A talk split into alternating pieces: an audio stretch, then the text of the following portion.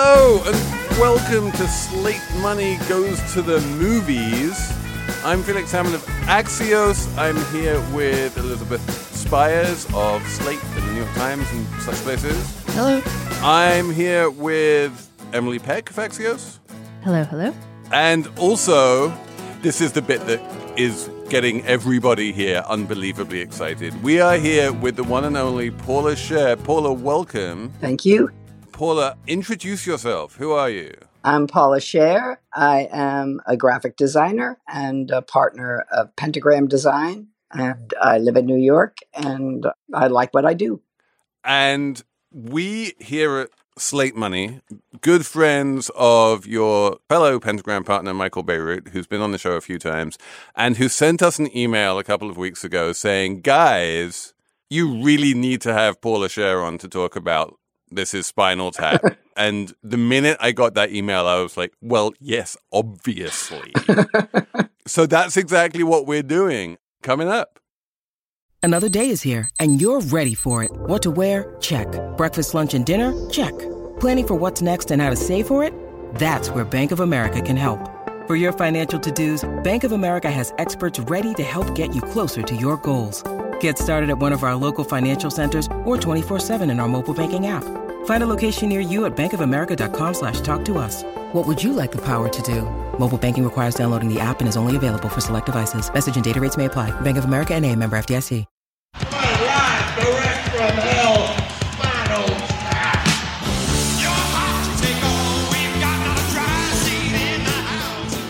Let's start at the beginning. Paula, when did you first see this movie? Do you remember the first time you saw this movie? I saw the movie shortly after it came out in 1984. And um, to be honest with you, I thought it was docudrama because I worked in the music industry. It was not that far fetched. As a matter of fact, so many things in the movie were taken from things I knew and experienced. It was it was bizarre. It took me five years to really laugh at it. Did you have to leave the industry before you found it funny? Well, I pretty much did. I had I had left CBS Records in 1982, and I, I I started my own company, and I was designing for a former head of CBS Records named Bruce Lundvall, who had moved to um, Capitol, and he had started a label that I designed called Manhattan Records, and uh, I was at the very end of that work when uh, Spinal Tap came out but the music industry was so so much part of my life at that point that I thought, oh, look at this documentary they made. what were some things that were act that were realistic in the movie that that struck you as like this is something that happens all the time? well, some of the things were just true. For example, when I worked at Atlantic Records, there was an album called Roxy Music, and there was sort of cleavage exposed on these women. So to get it into the record store, they covered it with like a very dark green plastic you know, very similar to the smell of the glove analogy. And uh, there at CBS Records, there was an album called Silver Blue, and there were two guys who had leashes around women's necks, Oh just like the actual description of the album cover. Only they didn't cover it with the plastic, but the album was a flop anyway, so nobody cared. um, and there was also a uh, woman who worked at CBS Records who was the head of publicity, who was chic and always wore Chanel, and her name was Susan Blond, and Fran Drescher imitated her. Well, what exactly do you find offensive? Ian, I mean, what's you offensive? about put a greased, naked woman on all fours Yes. with a dog collar With a dog around her neck and a leash. And a leash. And a man's arm extended out up to here, holding on to the leash and pushing a black glove in her face to sniff it. You don't find that offensive? No, You don't don't. find that sexist? This is 1982. That's Bobby, right, come it's on. 1982. Get out of the 60s. We don't have this mentality anymore. I mean, it was amazing. I, I even when I see it, I still laugh. But when I saw it, I was shocked. I thought, "Oh my God, there's somebody playing Susan Blond in the movie," and and and of course she was. And so this was a deeply like like on the one hand famously this movie is entirely improvised. I think Right. except for sort of one line by Patrick Macnee the entire movie is improvised. But also it was it sounds as though it was deeply researched and or it just so happened that all of these comic actors were also so deeply immersed in the music industry that they knew all of these things. Well, I think the I think the second is likely true, and and later in the '80s, I became a good friend of Tony Hendra's, and he, you know, the whole movie was ad libbed, and they they knew what they were talking about. I mean, you know, there was a connection between the music industry and sort of the comedy and humor of the time, like National Lampoon, and then the early Saturday Night Live. So there was a sort of a connection between things that actually happened and then of course a lot of it was just music business press and and the gestalt of that entire industry. I mean you know it, it, was insanity working in that industry but you know you came to accept it as normal. So when i saw the movie first in 1984 i i, I had missed the humor because it was part of my daily life. You didn't realize you were working in a comedy. Uh, it was beyond it was beyond comedy you know, in, in a funny way, it would have made a great sitcom because you would you would go into the day and there would be the office politics of the building and the, the sort of the behaviors of the people who work there, which were insane to begin with, and then you would have recording artists coming up and dealing with this. So it's sort of like having guest stars of the week, if you were thinking of it as a sitcom. So there'd be, you know, so the central casting and where I lived in the in-house art department, which was insanity enough, and then this other ingredient thrown upon it.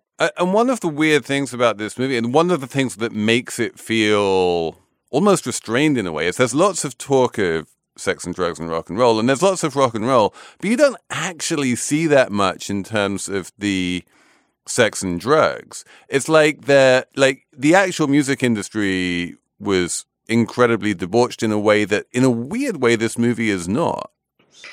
Well, I think that the humor is you know broad and not it, it, it's not mean and it's not it's not trying to categorize things in a, in such a way to make value judgments.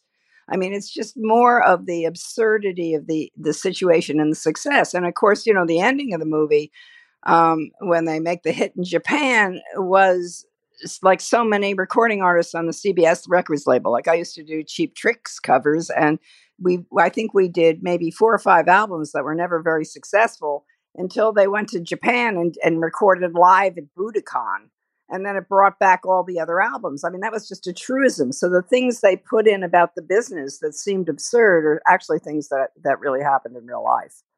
And you know, now when I see it, and I watched it just last week because I knew we were going to talk to, and of course I remembered everything.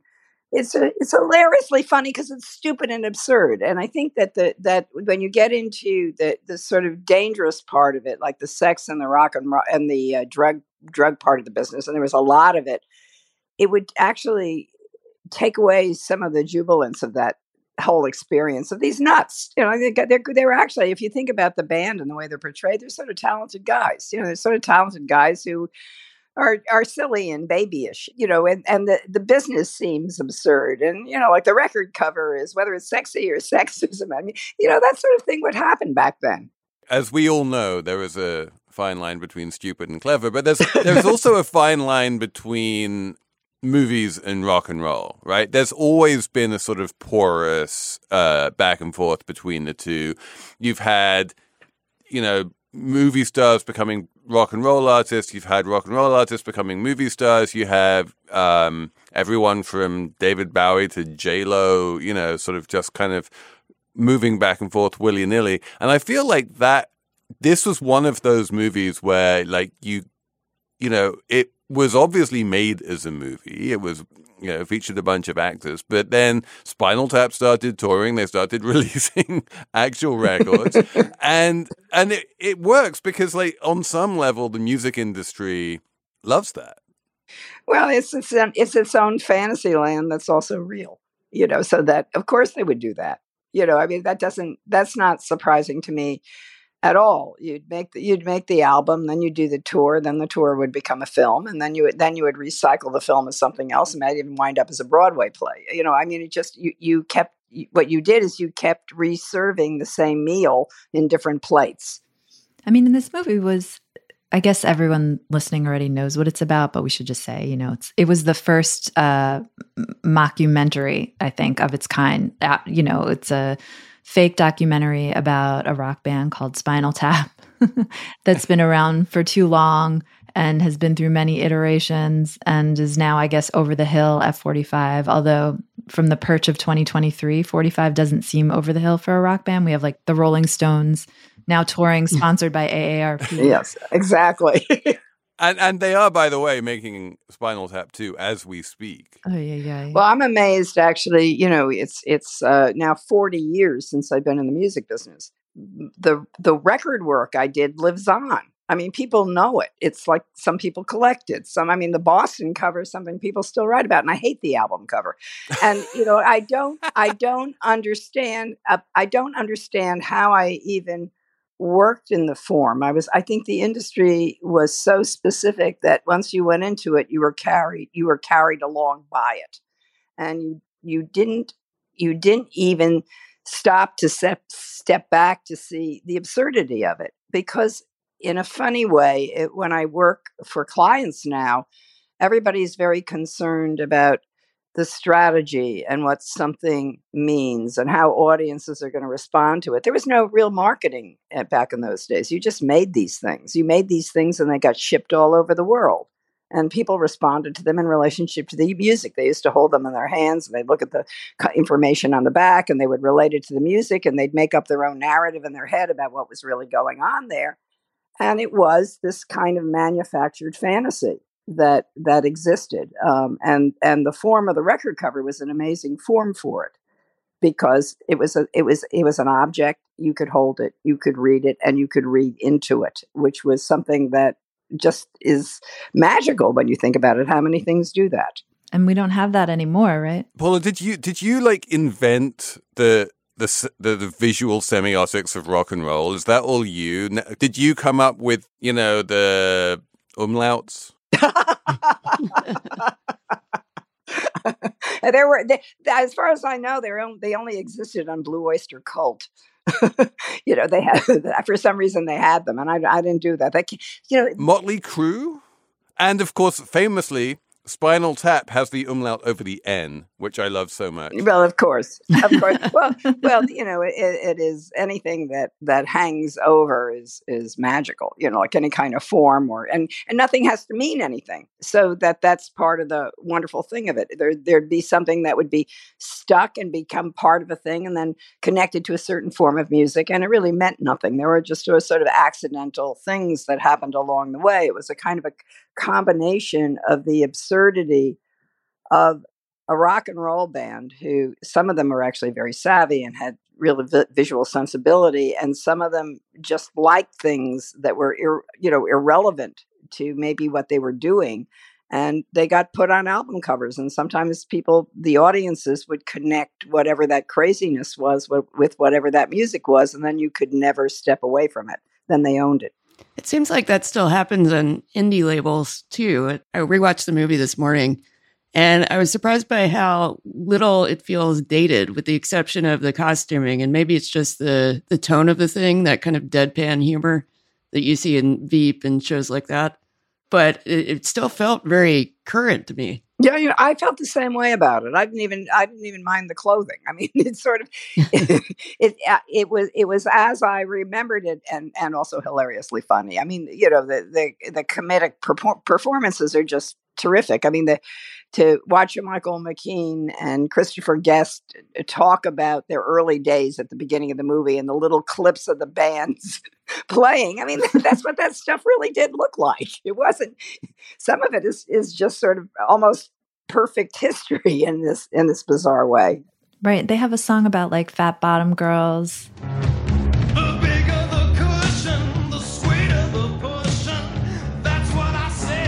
The lyrics to which I feel like we we get away with saying a lot of things on this show, but like the lyrics to Big Bottom, we will we will refrain from saying those.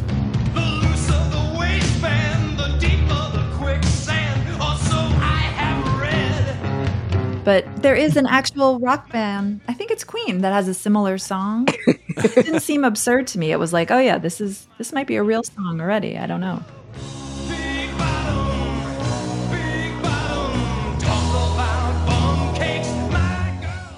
Well that's what was that was the genius of the movie because as i said being in the industry i thought it was docudrama i did not think oh here they made this comedy you know because there were songs like that and some of the lyrics are in fact filthy or or suggestive or and some things are are just downright offensive Um, you know, there, there were heavy metal bands that you know, I, they scared me when they came up. I mean, they seemed so, you know, violent and, and sexist. And then there were really wonderful people who were, you know, very gentle and, you know, wrote beautiful songs. Like, and the, the experiences of uh, working with a recording artist and their sort of special personalities, and a lot of them were based against the kind of music they did. It wasn't all rock and roll. You know, there was jazz, there were classical, and they were crazy too.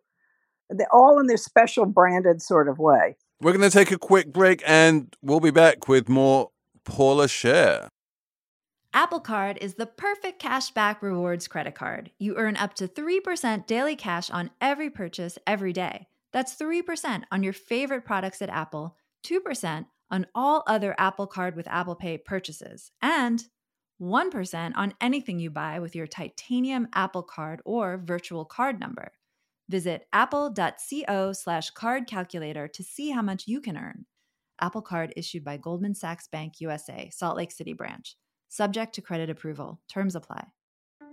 Hello, I'm Imi Harper.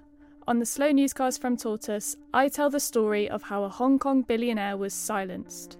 I got bombs thrown into my house. I got people came here, ransacked my computer. And I, I got people threatening me. I got this and that, but I'm safe and what it reveals about the freedoms Hong Kong no longer enjoys. Listen to Hong Kong's Rebel Billionaire on the Slow Newscast, wherever you get your podcasts.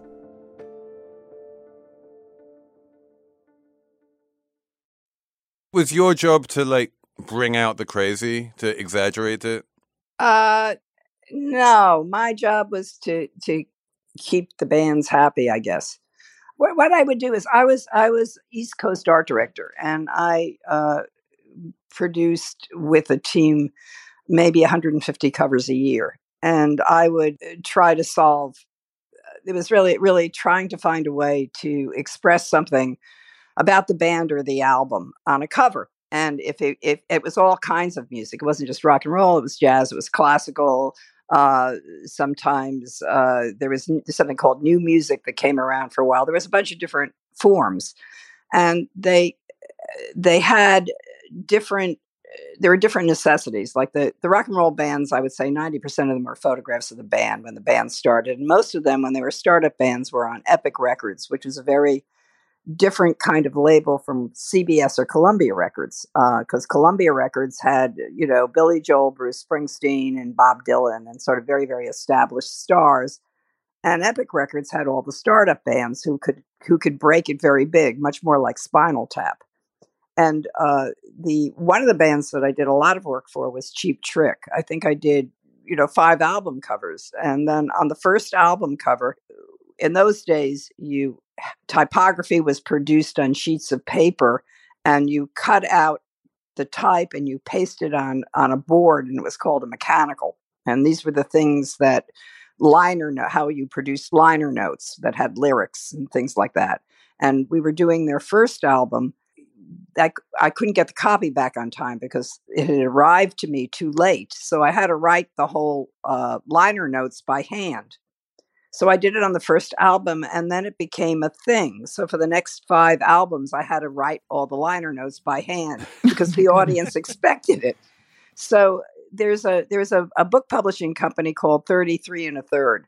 And they only write books about one album. And they wrote about Cheap Trick and they they were they had all this mystical belief about why it was the handwriting was there and there's sort of legends that are made up about it and it's all on all their albums so that must mean something and it really never did it was just you know it was a it was a production thing but but you didn't all stories emerge like that in connection with something and you you know that was the fun of it i guess what was your worst experience doing an album cover. Oh there were so many.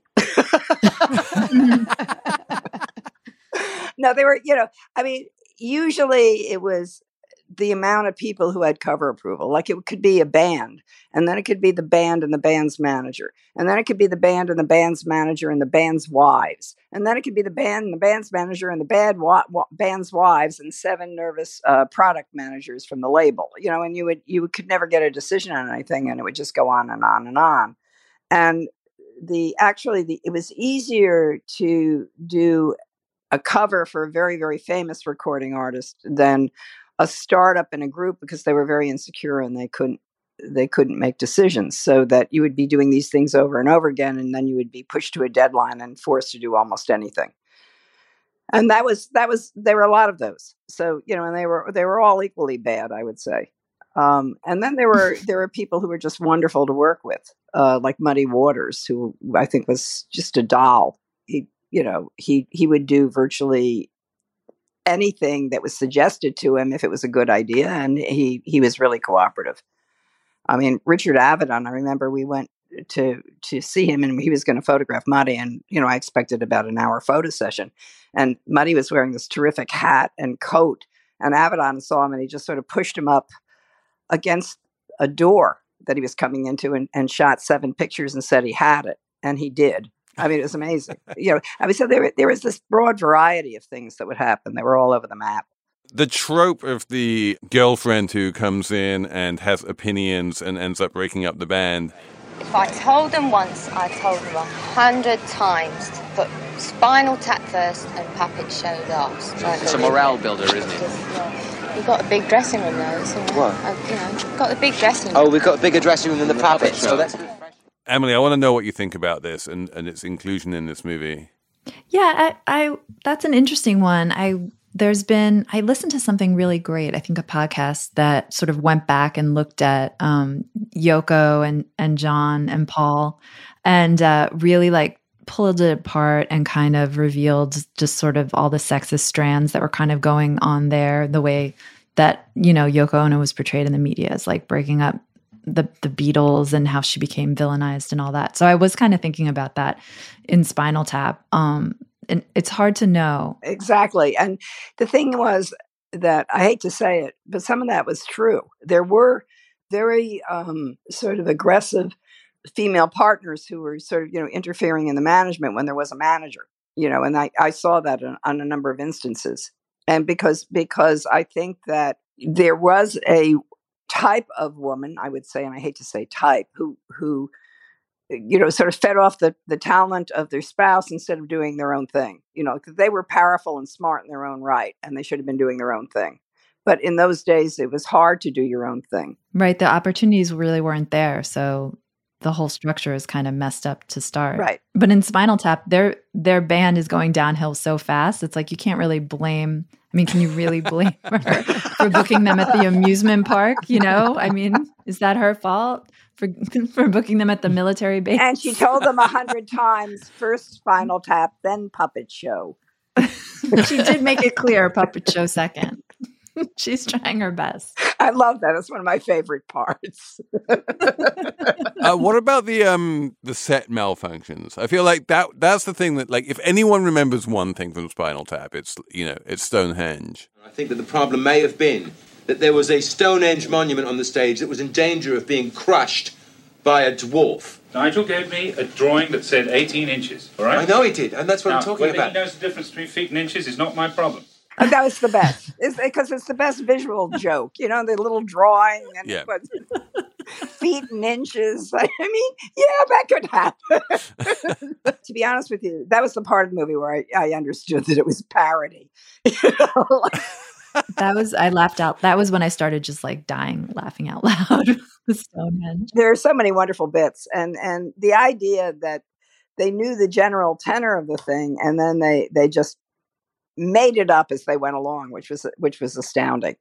Um, you know, I, I, I Tony Hendra told me some experiences. I remember he the baseball bat was just happened to be lying there because somebody was going to go play after the shooting or something, and he picked it up, you know, and began using it as a prop. Cricket bat, Paula. Cricket. Oh, excuse me. Whatever it was. They improvised the um the exploding drummers and the dying drummers and the one No, no, no, no, not things not not things where they needed the the equipment you know, like you know, if they had, if they, if it, there were probably things like you know, they had to make the spot. I mean, I'm sure it was an I an, an improv idea initially, but the Stonehenge thing, you know, that had to be planned. But I do, I do, I do have this feeling that like it was all just part of the improvised interview with the band where they talked about you know the deceased first drummer. You know, you can't dust for vomit. You know. and then they and then they just ran with it at that point. like once they had made the joke once, it probably kept coming back into the improv situations. And it works partly because they just hammer it so relentlessly. And then the guy explodes at the end. Uh, so fantastic. Well, it's sort of you know, there's one one one partner I have uh, who's uh, always has project managers that that quit, and I I told him I thought that the the analogy for that is the spinal tap drummer. You know that if you have if you have people that sort of blow up and disappear periodically, that's that was sort of the the thing of that band where I really realized that that's actually something that generally happens to a certain type of person all the time with something where it's this repetitive action. I wondered what caused the blow-ups i mean like there's is it always a, a, technical equipment malfunction or is it just just the fact that there's some sloppy thing going on in the life there's a michael mckean line where he says something like you know people spontaneously combust all the time it's just underreported I do remember, like, I do remember in the 1980s multiple conversations about spontaneous human combustion, and I'm quite sure that all of those can be traced back to Spinal Tap in one way or or, or another. I feel like that was a tabloid feature for a while, along with Bat Boy and sightings of the Loch Ness monster, people exploding randomly. Well, also, also, then there was the other musical part of it. Like, I just know, wonder if drummers, on the whole, are sort of expendable because because they if you think if you know the band so the drummers change the most. Yeah no no one remembers the drummer. It's true. Well the led zeppelin the led zeppelin drummer famously did die john bonham. Yeah. He was really drunk and he was sleeping on his back and he threw up and that's how he died. Um, and i know the rolling stones cycled through two different drummers so it definitely was a little bit of a thing and then they made it a big a big thing and now it's a, a cultural trope right? I mean harry potter there's the the instructor of the dark arts. They always something really bad always happens to them. I, there, there is there is the repetitive thing of something it, it's it's some kind of a blow up whether it's a personal blow up or a, a mechanical blow up that they're and they are repetitive in life I think my favorite parts of the movie are really where you can see them improvising on the spot you know, you, you sort of see them thinking of what to say. And uh, there, there's a scene, for example, where Christopher Guest's character is on stage and they're all wearing these outfits that make them look like druids. In ancient times, hundreds of years before the dawn of history. And he says, you know, they're an ancient race of people, the druids. And then he pauses and he says, No one knows who they were or what they were doing. and you can just see him doing that on the fly. well, it's also true. I don't know who they were or what they were doing. And oh, how they danced. The little children of Stone Age. I mean, I mean, there is, there is, there is truth in every, like, you know, uh, for me, Christopher Guest in the ending, in the closing sequence with the, the, you know, the credits going up and talking about being his, you know, buying a chapeau and being the salesman in the store. And yes, I'd like that. That would be good. I could do that. And, and, you know, yeah, I guess that's that's a good trade. But you know, I can see that once he had decided what he how he was going to answer that question, he could probably riff on it for another hour. What about their musical Saucy Jack? Oh, Saucy Jack. Saucy Jack. Jack the Ripper musical. Yeah, Saucy Jack. Well, I mean, but Sondheim had already done that at that point. It was called Sweeney Todd. yeah. I mean, they were all real. That point, that's why it was docudramas. It's all real. We need to take a quick break, but after this, we will talk more about the absurdity that is the music industry.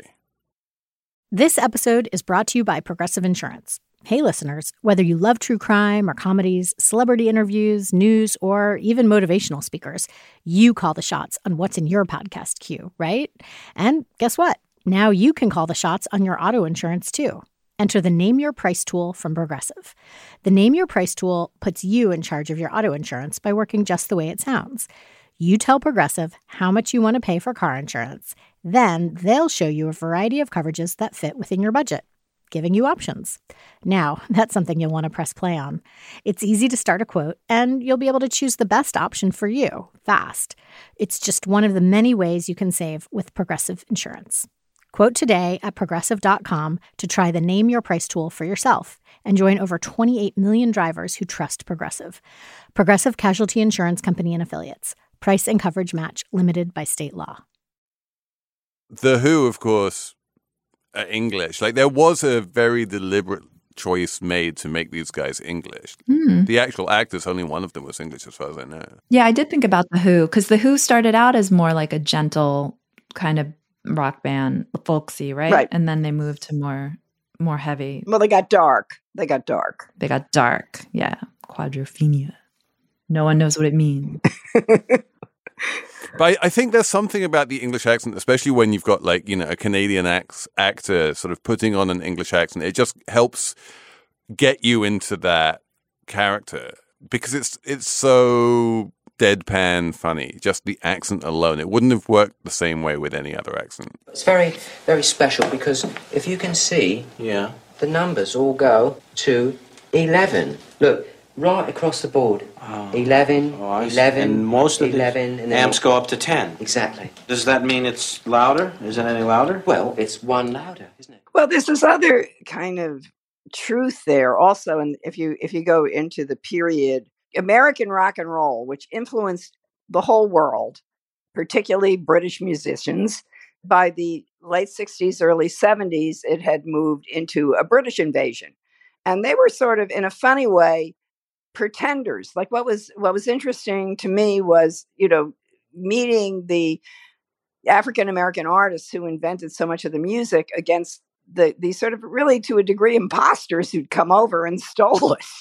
Um, and you know, it's true that it's true the Rolling Stones, and it's true so many of, of, of British bands who were, you know, I mean, John Lennon wanted to do nothing but play nineteen, you know, nineteen fifties and sixties rock and roll, and that's what he was doing when he came back to the states.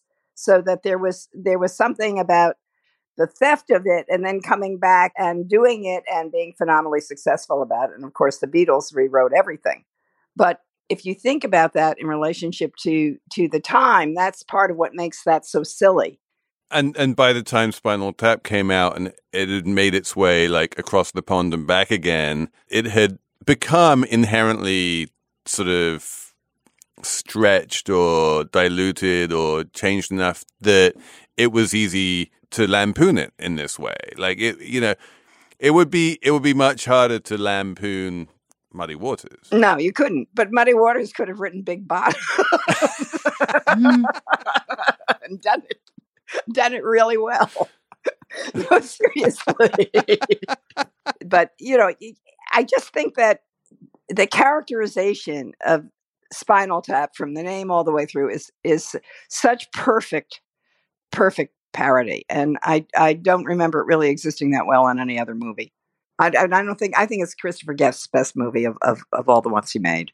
It was the it was the original Christopher Guest mockumentary, and then he and then that became his career, right? Like he basically, I mean, obviously he pops up in um, The Princess Bride and in various other movies, but what he's known for is a series of mockumentaries that would never have happened without Rob Reiner and Spinal Tap, and they are also, they are fantastic. Yeah, I mean, I'm a fan, but but this one just takes the cake.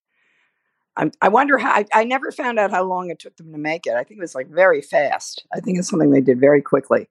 Yeah, that I think this one as well, Spinal Tap 2, they're filming right now and they have a plan to bring it out in the spring in like March or April or something. I think the turnaround is fast. Can I also mention 82 minutes, I think the running time of Spinal Tap? Like this is the perfect length for a movie. Like we need more movies that are that break the 90 minute mark. Like every every movie is too long now. I mean, I thought this could have been shorter, honestly. Don't you think it could have been a little shorter? Because it's basically a comedy sketch. You know what I mean? Like, it doesn't have to be. I was like, I, this could be 15 minutes, you know? Like if it was made now, it would be like uh, Netflix, four episodes. This movie came out very shortly after The Last Waltz, right? That was the clear inspiration for it. 1978. But yeah, like, I feel like it after Spinal Tap, it was impossible to do a movie like The Last Waltz with a straight face anymore. it becomes so much harder to take these bands seriously. Like you need a sort of comic wink.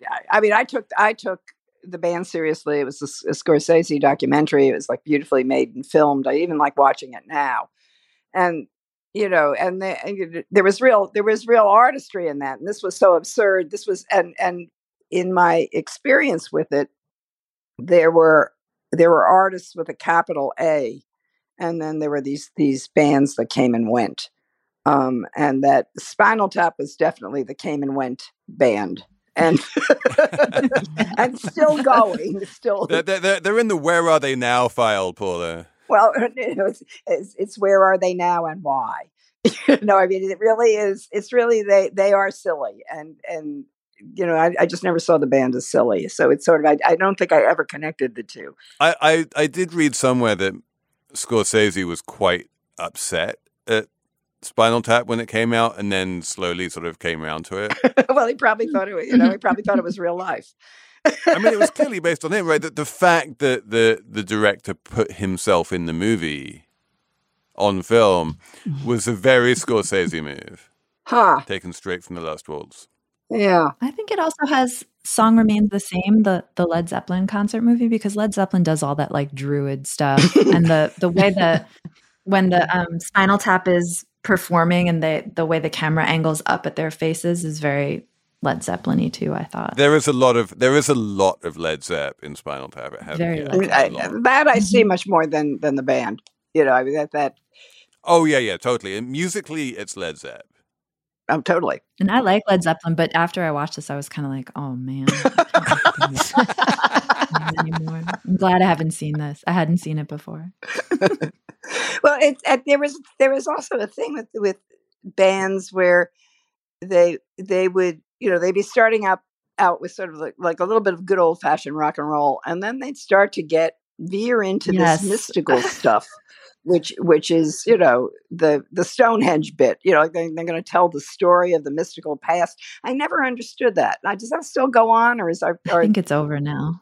I, I think it's very much over now. thank God. We should probably wrap this up, but first we need letter grades. Elizabeth, A plus, perfect movie for me. knew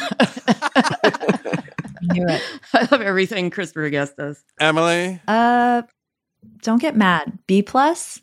I um I need a little more something for mo- for a movie. It could have been shorter. I'm sorry. So it- actually, you mean you need a little less something?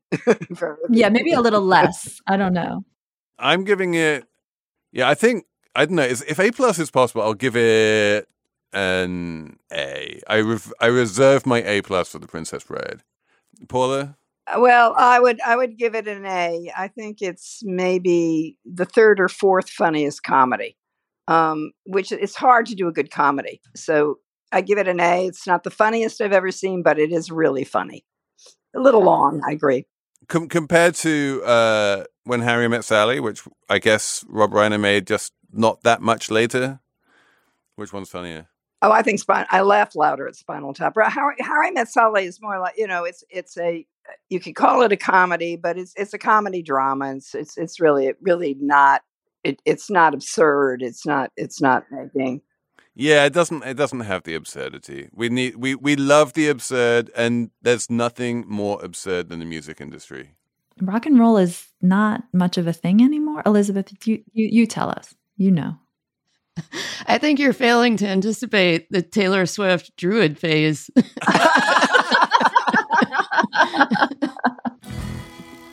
Her and Travis Kelce putting on cloaks, machines. I don't know what happens in Kansas City. All right. Thank you for coming on the show, and thank you to Ben Richmond and Jared Downing for putting this show together. And we will be back on Saturday with a regular slate money.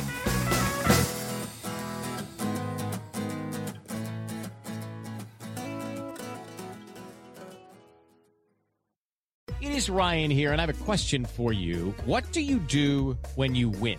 Like, are you a fist pumper? A woohooer, a hand clapper, a high fiver. I kind of like the high five, but if you want to hone in on those winning moves, check out Chumba Casino. At chumbacasino.com, choose from hundreds of social casino style games for your chance to redeem serious cash prizes. There are new game releases weekly, plus free daily bonuses. So don't wait. Start having the most fun ever at chumbacasino.com. No purchase necessary. Group. Void were prohibited by law. See terms and conditions. 18 plus.